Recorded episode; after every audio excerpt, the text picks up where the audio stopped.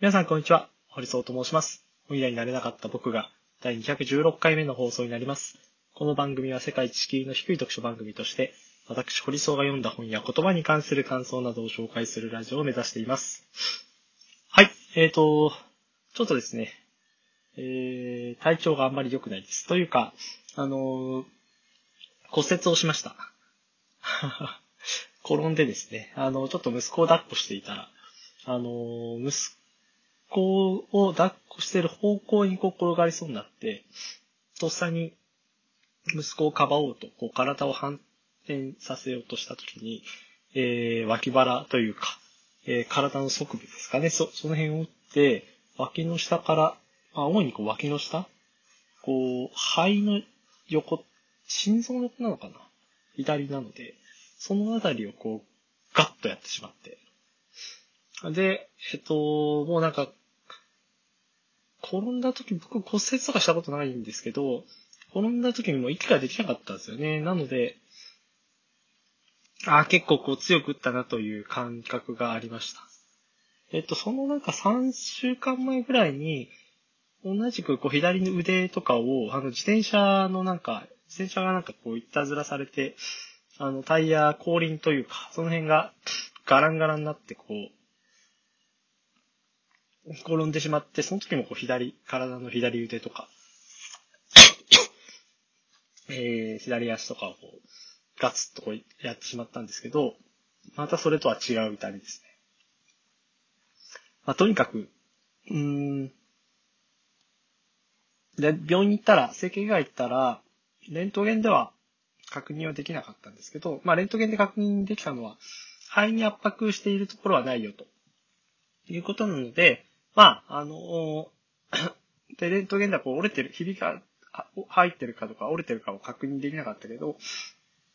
だこういう症状の3割ぐらいは確認はできないものらしいんですよね。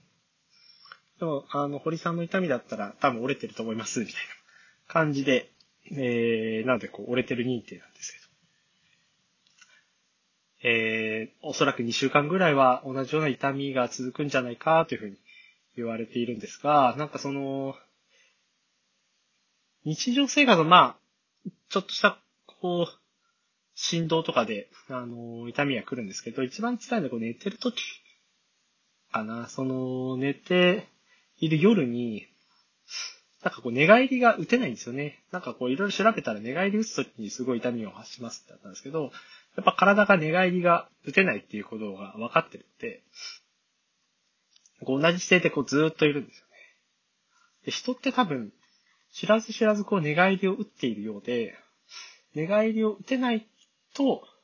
血がその部分にこうたま、同じとこに溜まってしまって、それでこう痛いんですよね。で、あ、やばいと思ってこう寝返りをこう打つとか、こう起き上がろうとして、そこでも痛みを発するので、なんかその寝ている時の8時間ぐらいがこう苦痛。昨日は、えっ、と、夜中に2回ぐらい目が覚めましたね。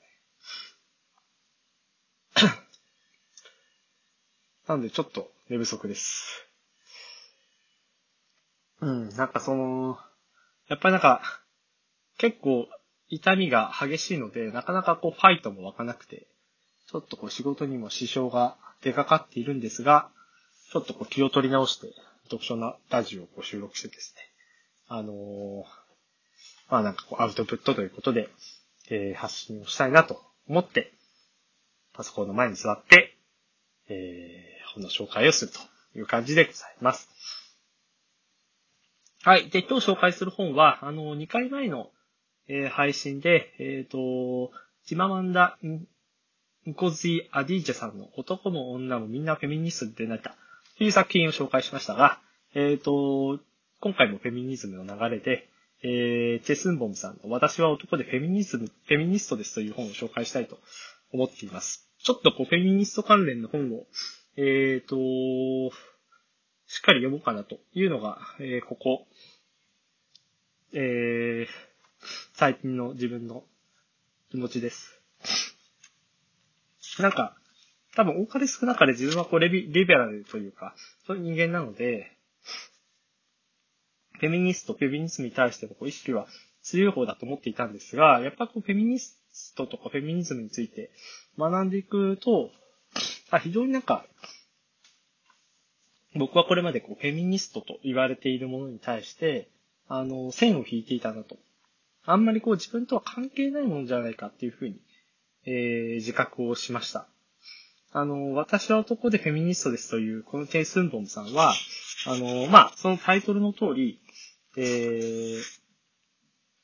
男性なんですね。成人男性で、えー、これ、まあ、1984年生まれなので、僕と全く同じ年です。えー、学生の頃は学校が嫌いだったが、なぜか先生になるすでに11年目、大学では文学、哲学専攻し、社会科学に移り、干渉した、運よく強い女性たちに囲まれた環境に置かれ、フェミニズムを学ぶことができた。現在男子高校で国語を教えているが、生徒たちとバスケをしていると教師としてやりがいを感じる。一緒に勉強する男子高校生を込んで、過去偉そうに振る舞う中年男性しないために、周りの男性教師をフェミニズムに入門させるために知恵を振り絞る日々。ということで、えっと、この本は2021年11月30日に、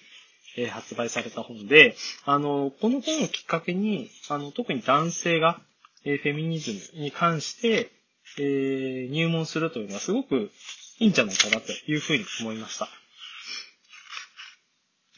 かくいうこのチェスンボンさん著者も、あの、もともとこう、フェミニズムをこう学ぼうとしたきっかけは、こんな、エピソードがあったそうです。えー、新入生のレッテルが剥がれ先輩となった奇跡的劣等感を覚えずに得られないほど賢い後輩が多かった。あの人はこの人のサイバールドをよく覗き見た。投稿する文章とどれもが高い気を抱えていた賢い後輩は、後期に入り、学内のフェミニズム研究会に入会した。本を読んで討論し、形物、事物を書き、映画を見るそうだ。女性人権映画祭に行くために授業丸ごと休んだ日もあった。当時の考えでは男性がフェミニズムを勉強していることは到底できなかった私は、女性でもないのになんでフェミニズムをという質問を投げかけた。後輩が答えた。男だからよくわからないんです。学ばないと。目が覚めた。後輩の話を聞き、私も学ばなければならないと思い始めた。わからないから学ばないと。この言葉がしばらく頭を離れなかった。一理あった。他人のことだから無関心でいられたが、他人のことだから学ぶこともできそうだった。フェミニ、そう。その後に、フェミニズムは膨大な学問だったっていうに続くんですね。数千年間続いた矛盾と、数百年間受け継がれていた悪臭、そして数十年間積まれた知識、活字をはじめ、映像、証言など無数の資料があった。なので、なんかこう、ツイッター、まあ、X か。X とか SNS を見てると、まあ、フェミニズムってすごい、なんか、いろんな、け、女性がこう、権利を求めて、なんか運動している。割となんかこう、先鋭的な、あのー、先鋭的というか、こう、アクティブ活動しているこう女性を、えー、まあ、ある、ある種、えー、指すような、そういうイメージもあります。あの、実際、僕もこう、SNS で、フェミという風に、フェミニズムをこう訳した形でこう使われてる。それは、えっ、ー、と、全く知らない他人だけじゃなくて、自分の友人も含めて、フェミみたいな感じで、えー、言っているケースもありますが、果たしてそれは、なんかそのフェミニとか、まあそういう、そういう意味のこうフェミとはやっぱり違う、えー、響き力を持っている言葉じゃないかなと思いました。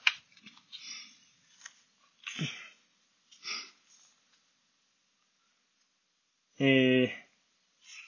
ー、例えば、1980から1990年代生まれの女性たちがフミニズムリブートを牽引している。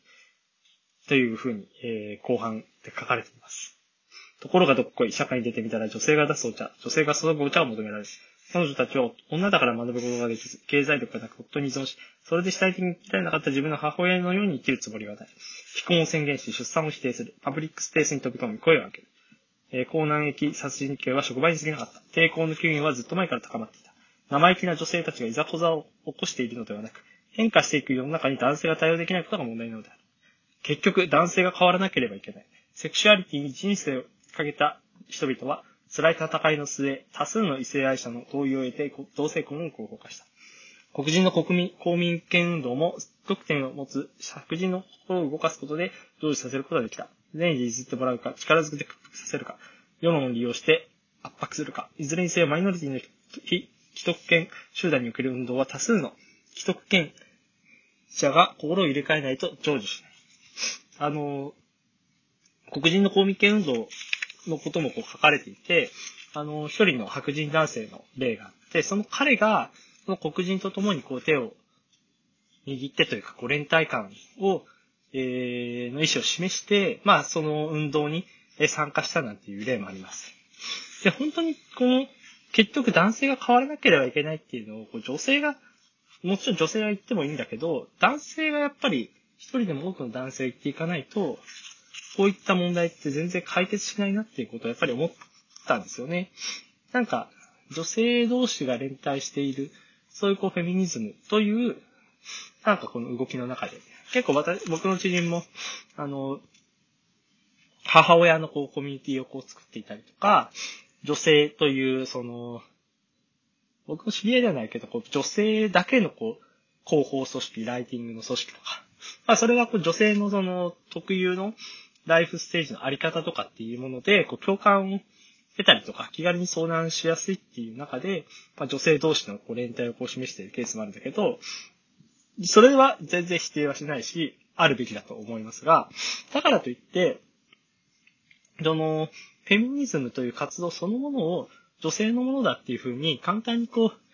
えー、一線をこう隠すような形で、えー、切り捨てるのは、切り捨てるってちょっと、あの、強い言い方しましたけど、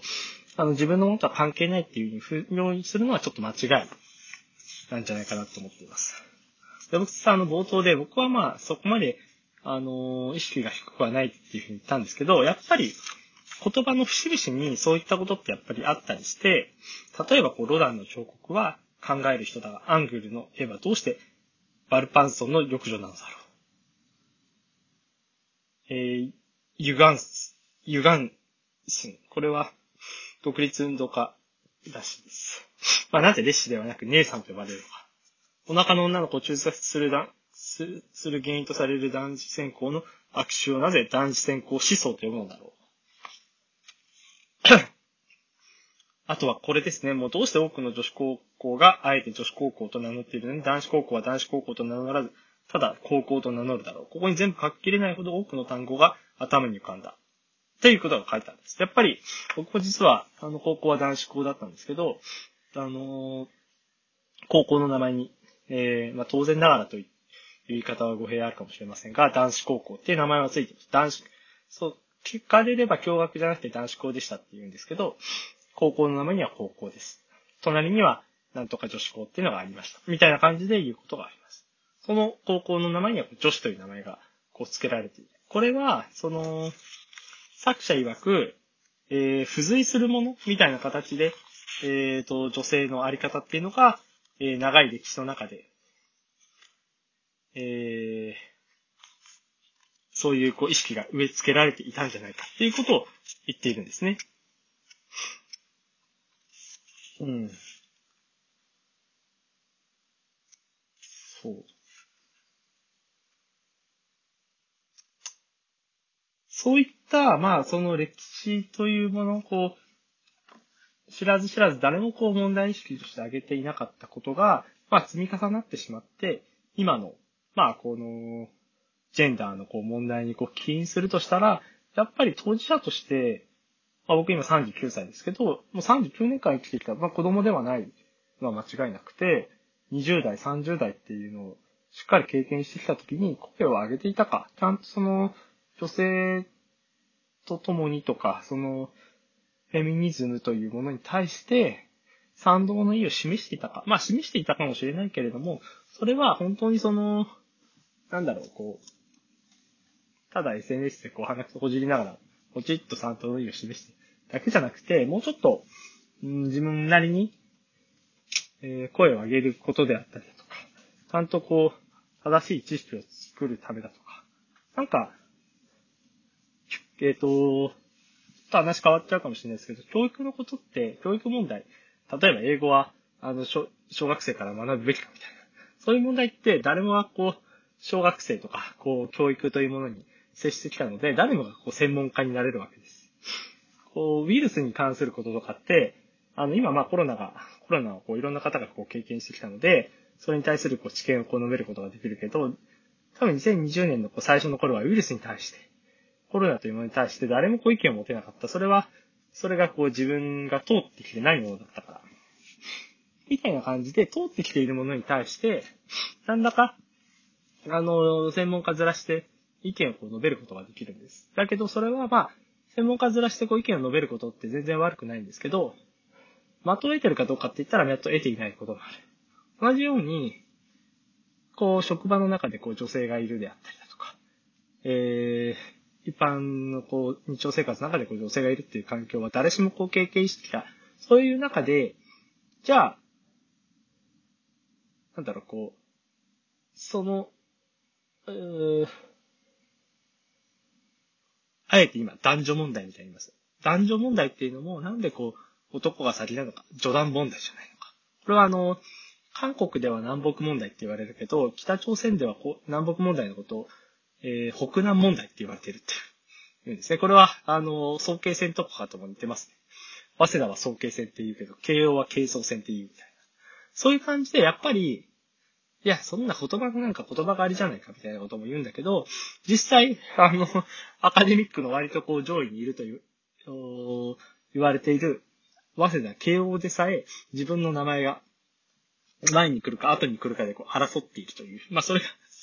あのー、くだらない争いだっていうふうにこう言う方もいるかもしれないけれども、やっぱりこう当事者になった時に、じゃあ序断問題みたいな感じでいいのか。男性はその性別欄を書くときに、男性が左で女性が右みたいな。そういうものは当たり前としてあっていいのか。なので、こう男性問題とかじゃ、男女問題とかじゃなくて、ジェンダー問題みたいな。こう両立したような形で、えー、表現した方がいいんじゃないかとか。まあそういうふうにこういろいろなオプションって、あの案外目の前にあるはずなのに、人間ってこう変わることがあんまり得意ではないんで、結構書いてあったんですよ。こう変わることって生存問題だよね、みたいなことが実はこう書いてそれもこうドキッとしました。えー、20代の保守性は理念や思考というよりは生存戦略に近い。失うものがなければ革新的思考にたどり着きそうだが、現実がほんの少しでも変わったら生存自体が危うくなるため、逆説的に変化を否定する。今通ってる会社がどんなに嫌でも翌日の生活が保障されなければ離職を夢見ることができないと同じ原理だ。低所得層であればあるほど現体制を肯定する比率が高く、制度の保護を受けづらい人であればあるほど制度に憧れるのも、そのような理由からである。とが言われている通り、やっぱりこう、既得権って、なんかその富裕層とか、あの一部の人にしか与えられていないようにこう思われてるけれども、意外に既得権っていうのは、そういった男性が無意識で、いや、これ、なんか、今の状態が変わったら嫌だよね。みたいなことをこう思っていったとしたらやっぱり変わらない。だけど、別にまあ生存戦略って、見せかけの生存戦略みたいな、見せかけのなんか、ロジックだったりもするんですよね。いや、今が一番いいよ、みたいな。悪くないよ、みたいな。で、こう、ずるずるずるずる失われた10年、失われた20年、失われた30年っていうなっていっているような気もするんですけれども、まあそういう感じで、やっぱ変わらなければいけないとこはやっぱ変わった方がいいし、変わるべきだと思うし、それに、なんだろう、気づいた一人としては、やっぱりこう変わり続けようっていうふうに、えー、思うし、自分、あの、113回目のエピソードでも言った通り、自分自身がやっぱりその、フェミニストだ。フェミニズムを、えー、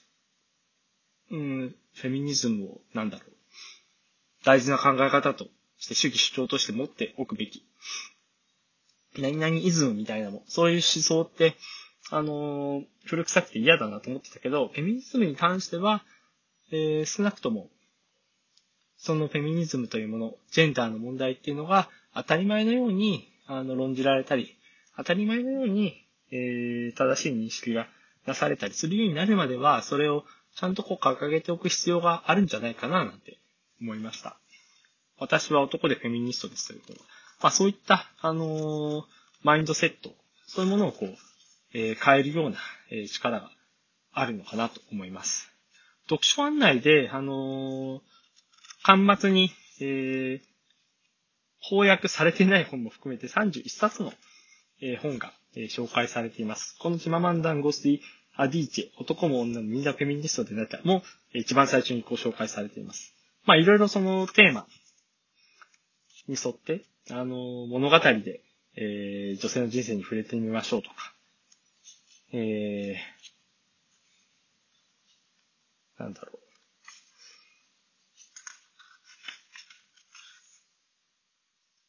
そもそもこう男性性の起源と実態っていうのは何なんだろ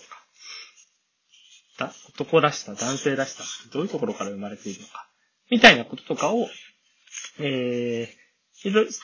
カテゴリーというよりは、なんかその本の種類によって31冊、えー、まとめられています。なんかそういう意味でも、この本を一つ入り口にして、えー、フェミニズム、フェミニストについて学んでいくというのはすごくいいんじゃないかなと思いました。ぜひ、113回目で紹介した男も女もみんなフェミニストになったと合わせて、えー、読んでいただきたいなと思っております。